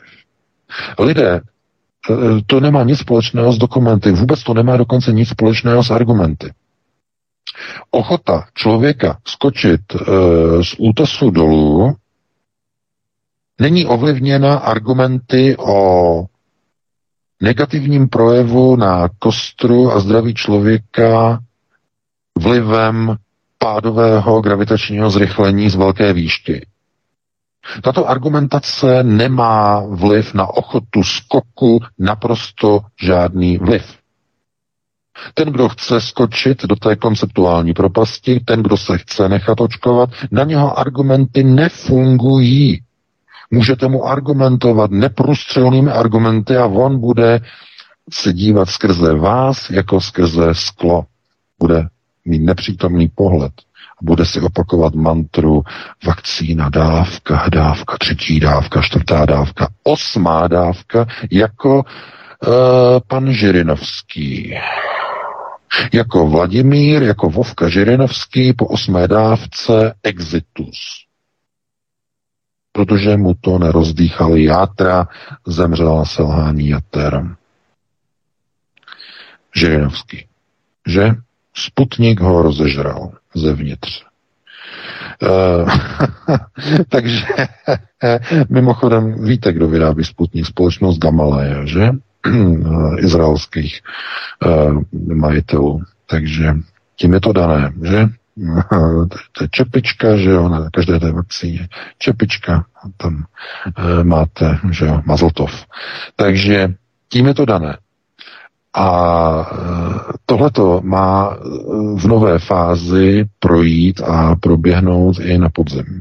Že oni už budou mít nové, modernizované, takzvaně upgradeované vakcíny na ty nové uh, uh, typy těch mutací, na nové typy těch uh, připravených virů, které najednou se objeví s podzemem. Zvláštním způsobem se objeví. Řekne se, ten virus přišel z Indonésie, ten virus přišel z Tajvanu, ten virus přišel, já nevím, z nějakého dalšího místa z Jižní Ameriky, řekne se, od tam teď přišel a najednou se rozšířil úplně všude. A lidé tomu jako tupí budou věřit. Jak je možné, že se nějaký takový virus rychle uh, jakoby rozšíří, že jo. Včera to byl jenom jeden exemplář, spíš říkat exponát, a uběhnou dva, tři dny a on najednou je v celé Evropě. No, viry se sice, ano, pravda, šíří rychle, ale ne takhle rychle. Takhle rychle zase ne. A jen si vzpomeňte, jak to bylo s Deltou. Deltu tenkrát objevili, Eh, bylo nějakých pár případů, uběhly tři dny a najednou to bylo v celé Evropě ve všech zemích. Úplně všude. Jako kdyby prostě cestovali časem nějakou zkratkou, nějakou červí dírou, najednou to prolezlo dokonce i na pacifické ostrovy, nikdo neví jak, že jo. Najednou se prostě objevili na pacifických ostrovech, na Tahiti se objevil, objevil covid, objevil se delta, jak se to tam dostalo, měli tam uzávěru přitom, jak se to tam dostalo, nikdo to neví a najednou tam prostě byl všude, no proč? No, létají tam letadélka, že jo. Fouká vítr, něco může přinést, něco může spadnout a tak dále a tak dále. A tupí lidé si říkají, jak se to sem mohlo dostat? Že? Jak se to mohlo dostat? Proč tak zběsile práškovali, dámy a pánové, v minulých dvou letech, když nikdo nikam nelétal, ale ta letadla stále létala. Tam zpátky, tam zpátky, v noci po setmění, tam zpátky, nízké přelety, tam zpátky, tam zpátky, pořád dokola. Lidé si říkali, to slučilo, nikdy jsme to nezažili že lidé nám hlásili do redakce, co se to děje, po setmění lítají nízko letadla, co to tam a zpátky, tam a zpátky. No přece nemůžete být úplně tak tupí, ne? Co asi to dělá, co asi dělají ti zmetkové? No, a proto musí blokovat všechny ty alternativní weby, aby se to lidi nedozvěděli. Přesně z toho důvodu. A nejenom z toho, to není jenom kvůli e, covidu, to je i kvůli že, Ukrajině a kvůli Rusku, aby se nedozvěděli, co říkají ruská média. Prostě to je všechno kvůli tomu. To znamená, všechno, co jim nejde do krámu, oni potřebují zablokovat, protože všechno to, co jim nejde do krámu, se automaticky objevuje na alternativě. To je tak, takzvaný axiom e, pravdy a průniku pravdy, že jo. Vždycky, když někdo něco chce prostě utajit, tak se to objeví na alternativních médiích. To oni nemůžou připustit. Takže z tohoto důvodu. No, ale to už zabíháme do mnoha detailů, takže dáme prostor dalšímu volajícímu. Příjemný večer, ptejte se. Ano, dobrý večer, slyšíte mě dobře? Ano. Ano, Halenko, zdravím, zdravím vás všechny. Také. Tady úplně neznámá Petě Zlatá. Já vás všechny zdravím, Vítku, pane VK. Já mám tři věci. Psychologická válka, jak jste říkal. Američtí vojáci a velitelé NATO jsou údajně v těch krytech, v těch bunkrech, 30 metrů pod zemí. Proč jim teda Putin nezastaví ten vzduch? Jedna otázka. Druhá otázka, Fiala. Na parlamentních listech vyšlo, že je tam rozkol v ODS. A někdo i řekl, že Fiala je vlastizráce. Konečně to někdo řekl. A třetí, asi nejdůležitější, ten web Braňme Česko. Má cenu jej využít proti nim za tu jejich debilitu, co si jako volně vymysleli, tak udávat právě je. Děkuju. Děkujeme. No, děkujeme za dotaz. Dobrá. E, no, e, samozřejmě, to je znovu, mm, to je znovu, e, naše koza, sousedova koza. To je, to je zase znova to samé. E, naše koza je dobrá, když žere trávu. Sousedova koza je špatná, když žere trávu. Je třeba zabít nejlépe i se sousedem. to, je, to je koncept. E, to znamená, že oni udělali ten web Braňme Česko na udávání té sousedovi alternativní uvědomělé kozy. Když nahlásíte tu jejich kozu, hm, může dělat úplně, co chce. To znamená, to nemá žádný význam. Zkrátka to je jejich to jako kdybyste si šli uh, stěžovat na úřadovnu uh, gestapa, že soused terorizuje rodinu židů. Jo, to je stejné chucpe, uh, které byste mohli udělat. No a tohle to je to samé. Jako kdybyste šli prostě nahlašovat vykladače a certifikátory pravdy v uvozovkách, Eh, že prostě dělají někde nějaké dezinformační kampaně. No. Oni řeknou, to není, eh, my jsme to neposoudili jako dezinformaci. Že jo? Eh, dostali jsme, mimochodem, to je zase bokem, jeden z našich čtenářů dal, podal trestní oznámení na nějakého politika nebo politiky, kteří eh, za propagaci prostě hnutí směřující potlačování práva svobod a jeden z těch paragrafů za to, že vykřikují to banderovské nacistické heslo Slava Ukrajiny. Že? Slava Ukrajiny to je pozdrav banderovských jednotek UPA, že, které se podílely na genocidě, na vyvražďování Poláků a Čechů na e, Volini. To znamená, e, to je nacistický pozdrav. A e, lidé, kteří prostě ho dneska vykřikují, tak se vlastně dopouští vlastně šíření, e, že jo, hnutí proti mm, potlačující práva svobody a, a tak dále a tak dále. No a e, policie mu na to odpověděla, že to není trestný čin. No, mu na to odpověděla že to není trestný čin. To znamená volat slava Ukrajiny, ten policejní orgán to označil, že to není trestný čin. Není jasné, z čeho vycházel, není jasné, jestli tam bude eh, nějaké odvolání, eh, jako nesouhlas s tím tím usnesením, že jo. Eh, ale zkrátka, jenom to je znovu, to je typická ukázka toho, naše koza sousedova koza. Zkrátka, co je dovoleno Jovovi není dovoleno volovi. No a takhle by na to odpověděl a pustíme se do dalšího naslouchajícího. PK, velmi rychlá bleskovka, co rozkol v ODS. Sledoval si tu kauzu ohledně označení Ano, ano, sledoval jsem, vlastně ano, sledoval jsem, ano, sledoval jsem to. To je strašně moc událostí. Nemám čas třeba článkama pokrývat úplně všechno a když už to chci pokrýt, tak už to je třeba stará událost. E, to znamená, to není tak jednoduché všechno zvládnout. Ale Eh, co se týče té ODS, ano, proč je tam Rusko?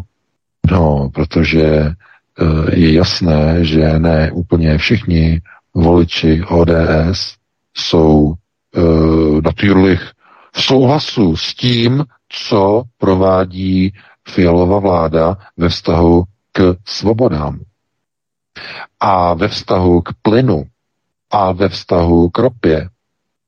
Musíte si uvědomit, že ODS je politická strana, jejíž členskou základnu, to gro, to jádro, tvoří podnikatele, biznismeni, obchodníci.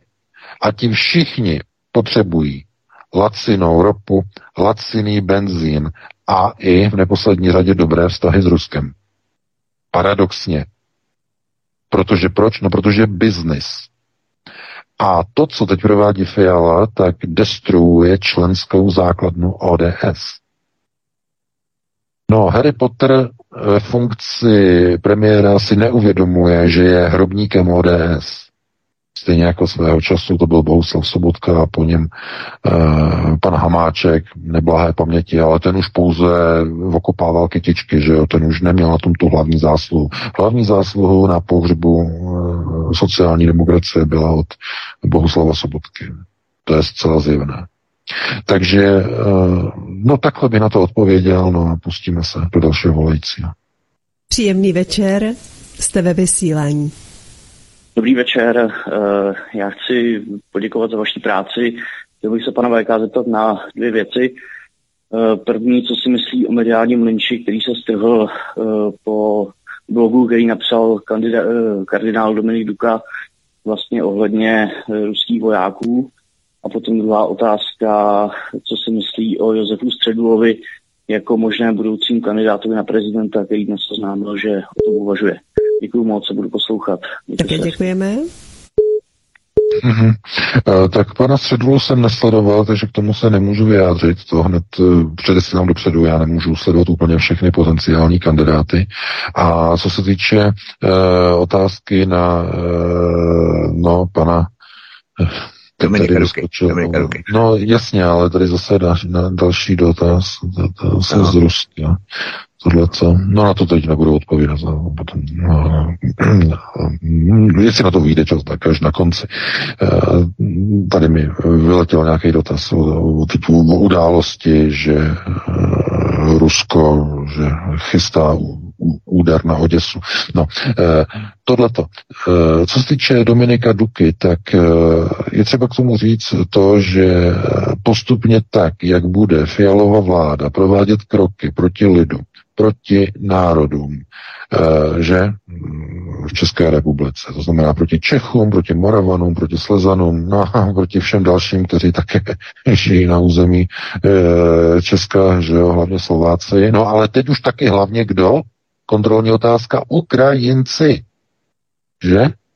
Takže o co se jedná? No jedná se o proces Eh, který eh, mnoho lidí, tedy a včetně té zmíněné ODS před chvíli, eh, zkrátka nebude akceptovat. A dojde k přepnutí vlastně politických procesů, ale znovu, to, co probíhá, je v značném míře, teda dá se říct, jenom důsledkem procesů, které byly indukovány do České republiky ze zahraničí. To nejsou vnitřní domácí procesy, to je, to je vám doufám jasné. Stejně indoktrinace dětí, že eh, ta fašizace a nacizace, eh, to, je, to jsou cizí elementy, které se začaly objevovat v České republice po roce 89. Trvalo to 30 let. Takže eh, pan Dominik Duka zkrátka popíše někde nějaké skutečnosti, stane se z toho prostě, že jo, velké téma a Něco podobného jako pan monsignor Pidha eh, měl, eh, že v katedrále svatého Víta ten kritický projev, slavný legendární projev proti istambulské smlouvě, že? Jak říkal. Budou vám brát děti, budou vám je přeprogramovávat, budou říkat, že není rozdíl mezi mužem a ženou. Ten jeho projev si poslechněte, to je naprosto klíčový projev kardinála. Teda pan, myslím, že kardinál, teď, pan Pidha, teď monsignor, ty jejich tituly se mi teď míchají nějak dohromady. Ale znovu, eh, církev vždycky tady v těch kritických situacích v nějaké chvíli se rozpoltí. Část té církve je pro v režimu, a část církve je proti, dojde k rozštěpení. Že? Vždycky. No to bylo i za nacistů, že? Katolická církev eh, část byla pro Hitlera, část se odštěpila, že jo? To znamená, vždycky je to takovým, že v tom, tom štěpení je to taková ta zkouška, ten průběžský kámen, že? V té církvi. To znamená, ta, má, ta církev vede vnitřní boj, uvnitř je vnitřní boj v té církvi mezi e, ďáblem a mezi Bohem, že? Je ten obrovský boj a spor. A je to tam o světle a o tmě. To znamená, kdo se postaví na stranu světla, kdo zůstane, nebo kdo se kdo přejde na stranu tmy, že e, té temnoty. No, to je s velkými přesahy, na to zase nemáme čas. Pustíme se do dalšího volající. Dobrý večer, jste ve vysílání, ptejte se. Eh, dobrý večer, zdravím eh, studio pana VK. Mm, chtěl jsem se zeptat, no vy zde častokrát hovoříte o eugenickém záření, které teda způsobuje lokálně nějaké ovlivňování názorů, postojů člověka jako v tom svým lébem zraumu, když to tak přenesně řeknu, životním prostoru, který ho ovlivňuje teda na nějaké té personální, té personální úrovni. A jestli to takhle správně chápu, tak to ovlivnění je teda širokospektrální. Je to společný okruh přátel, já nevím, mediální, ta masáž, indoktrinace 24 hodin denně, až po teda mezigenerační rodiny, nepochopení třeba reality. Otázka zní, do jaké míry je a může být toto takzvané eugenické záření být implementováno do kolektivní paměti toho člověka a bylo by možné jednotnou verzi reality implementovat i na celou lidskou rasu? A děje se to teďka třeba na lokální nějaké úrovni? To se, to se děje právě teď. To se právě uh-huh. děje, děje teď. Děkuji za dotaz. No, uh-huh, to se děje právě teď na globální úrovni. Celé kolektivní vědomí, celé civilizace je přeprogramováváno právě tímto eugenickým zářením na jednotlivých globálních prioritách. To znamená, že to není omezeno na nějakou republiku, na nějaký stát nebo, na, nebo věkem, na nějakou věkovou skupinu. Ne, to prochází zkrátka celou společností, celou civilizací s výjimkou těch států a zemí, které neumožňují přístup a dostup tohoto eugenického záření. Nemají tam, nebo tak to mají, ale mají pod svojí kontrolou mass média a tisk. Mají pod svojí kontrolou bankovní systémy, emitace peněz, bohatství a dluhu. Pod svojí kontrolou, ne pod kontrolou domu Sion. Mají pod kontrolou své školství, nedovolují zahraničním Uh, že jo, za kopečkama ruský, rů, různým uh, norským fondům a dalším vytvářet vliv na změny osnov ve školství, jako se tomu dělo v České republice po roce 89. Nedovolují. To znamená, pouze v takových zemích nedochází k těmhle těm procesům eugenického záření, globálního eugenického záření. No a jaké jsou takové země? No jsou to země, které jsou maximálně izolovány. Severní Korea, Kuba, i když v poslední době už také ne úplně stoprocentně, že dochází k otevírání eh, minimálně v rámci možného eh, té Kuby. Do určité míry se to stále eh, týká Venezuely týká se to Iránu. Takže to jsou zemi, které jsou všechny pod sankcemi, jsou izolovány, že jo, a e, tím paradoxně, že jsou izolovány, se brání těmhle těm eugenickým procesům. To, to je, ano, to je zase takové zvláštní, že, jo, že tím, že někdo někam na někoho uvalí sankce, tak mu vlastně pomůže se chránit a odstřihnout od globálních procesů. Proto pozor. Proto pozor. Doporučuji sledovat, co se začne dít v Rusku na podzemí. Pokud bude situace pokračovat, nebudou se už nadále kopírovat ani vakcinační procesy v Rusku. Proč? no, to je přece jasné. Proč? Jakmile začnete izolovat nějakou zemi, automaticky odpojíte od procesů. I od těch eugenizačních procesů. To znamená, to je zase s velkými přesně, na to nemáme čas. To jsou taková témata, zásadní témata, ale e, musíme pustit dalšího volajícího do vysílání. Hezký večer, máte slovo, můžete se ptát. Halo, halo, dobrý večer. Dobrý večer. Pozdrav Plzně všem, kteří mají tu trpělivost a určitě chtějí ty nové názory slyšet. Já se chci zeptat, jak by se díval pan VK na možnost zapojení České republiky projektem vodní koridor Dunaj-Odra v rámci jakéhosi mírové účasti na Trojmoří. Je to velmi potřebný vodohospodářský, i když strategický koridor, který by představoval i jistou, řekněme, naši účast na mírovém řešení Trojmoří a celého toho východního bloku. Děkujeme. No já děkuji za dotaz, ale tohle to je trošku zase s takovým tím konceptuálním přesahem. A to z toho důvodu, že mm, projekt eh, Dunaj Odra Labe je projektem, který měl posílit eh, blok V4, protože měl procházet čtyřmi zeměmi skupiny V4 to je, měl propojit, že vodními toky, že jo. Měl být Dunaj, že jo. Maďarsko, Slovensko, Česká republika, Polsko. To znamená, V4 měla mít tenhle ten spojovací prvek. Ale ve chvíli, kdy do toho naskočili, v roce 2017 to začalo, že? Proces uh, Three Seas Initiative, to znamená iniciativa Trojmoří, americká, ale implementovaná na původních bázích e, polských nacionalistů z počátku 20. století, z konce 19. Tak e, v tom okamžiku tohle to padlo, protože už to nebylo žádoucí. Posilování národního souručenství čtyř států V4 uprostřed Evropy by totiž vytvářelo konkurenci amerikanizovanému procesu řízení. Z tohoto důvodu. A já se obávám, že i Miloš Zeman to pochopil.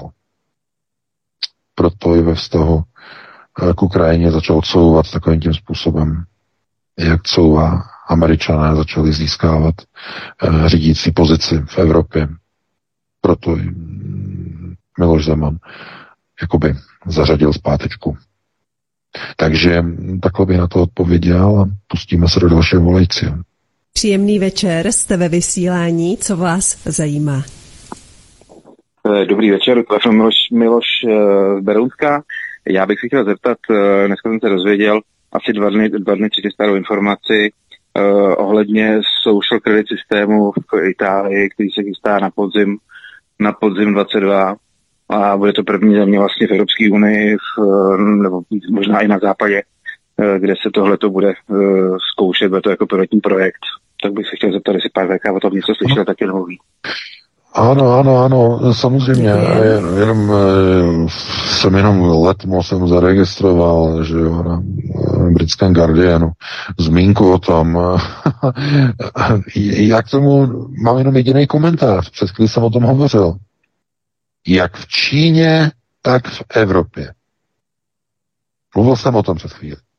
To znamená, to, co zkouší čínské laboratoře, to se bude, myslím, společenské sociální laboratoře, ať už covidové, ať už sociálně kreditní, že jo, to, co tam zkouší několik let, tak se bude kopírovat po vyzkoušení v Číně, kde to už je vyzkoušeno, se bude kopírovat do vybraných evropských a západních států. To, to není překvapení.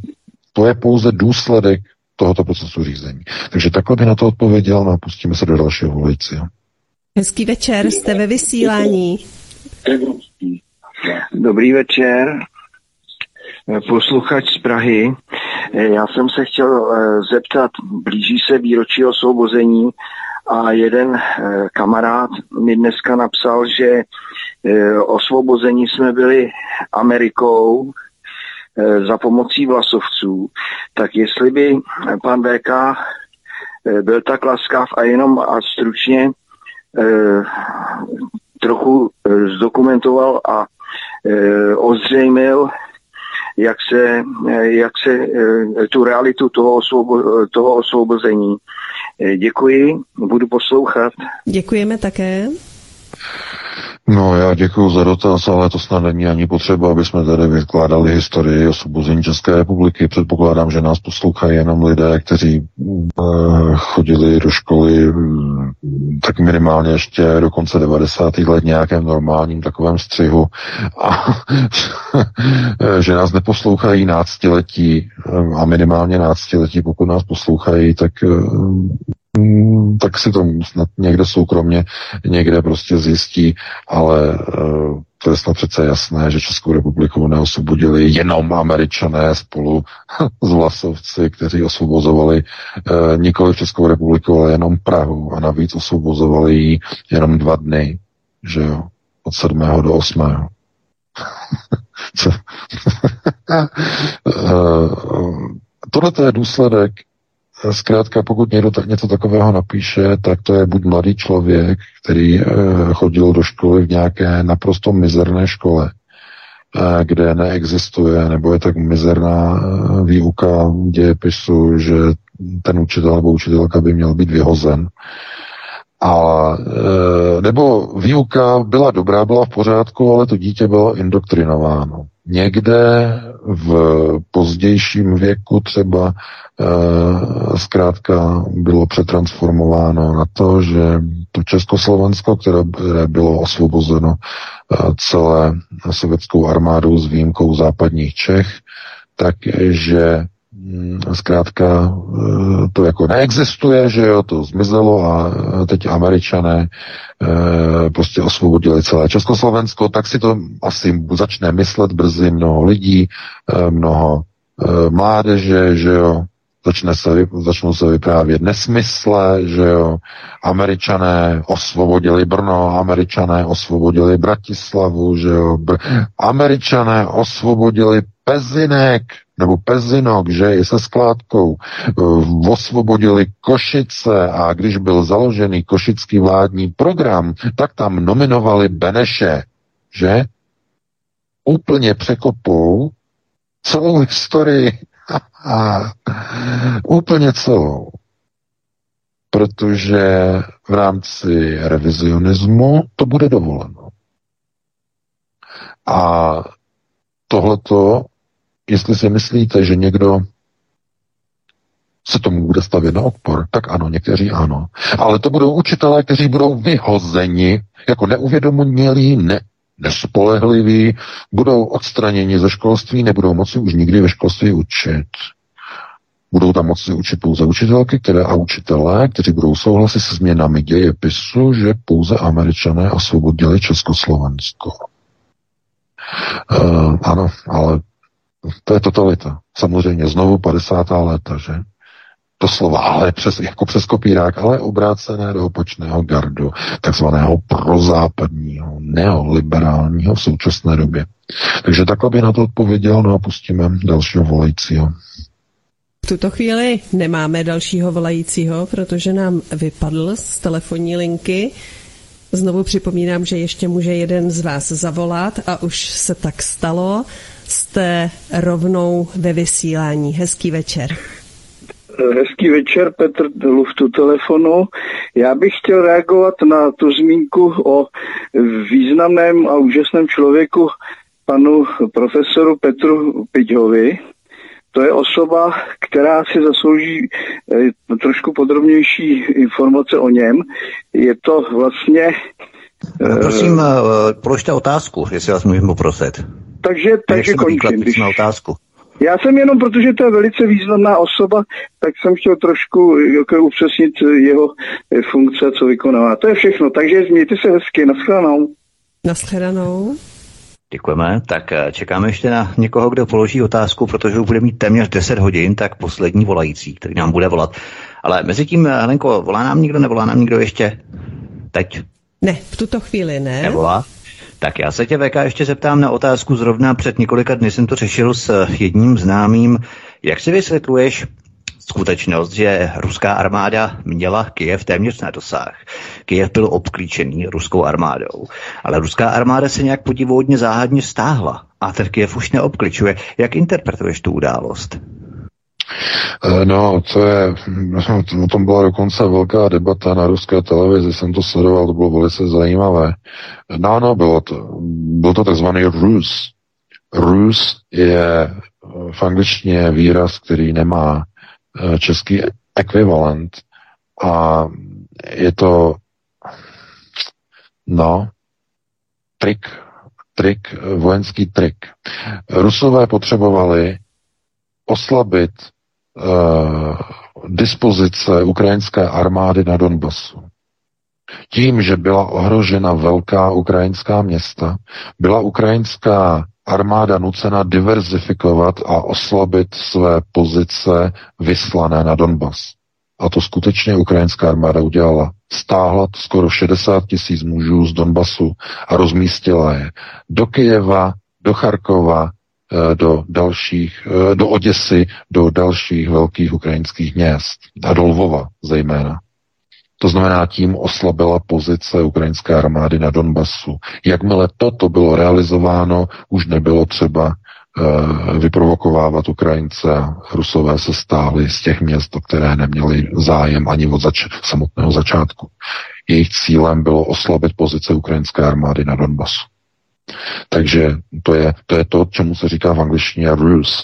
A e, je to trik, jo, vojenský trik s cílem vylákat e, nepřítele, aby oslabil své pozice v jedné klíčové oblasti, o kterou vojenský útvar, vojenská síla útočníka usiluje, ale potřebuje pod nějakou záminkou odlákat jeho vojáky jiným směrem.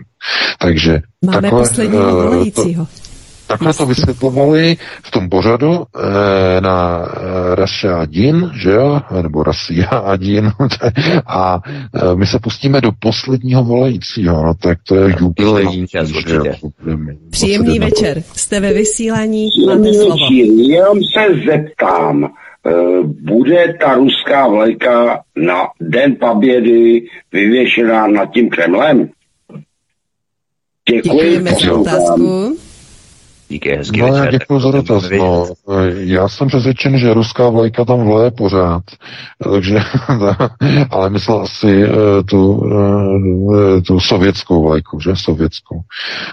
Um, to, to je, myslím si, že to je ještě stále předčasné, ale může tam zavlát vlajka, která bude samozřejmě prapor vítězství, ten tam bude vždycky, ten je tam každoročně, že? Ale mohla by se tam objevit i svatojiřská vlajka se zetkem. By se mohla objevit, že jo. Určitě.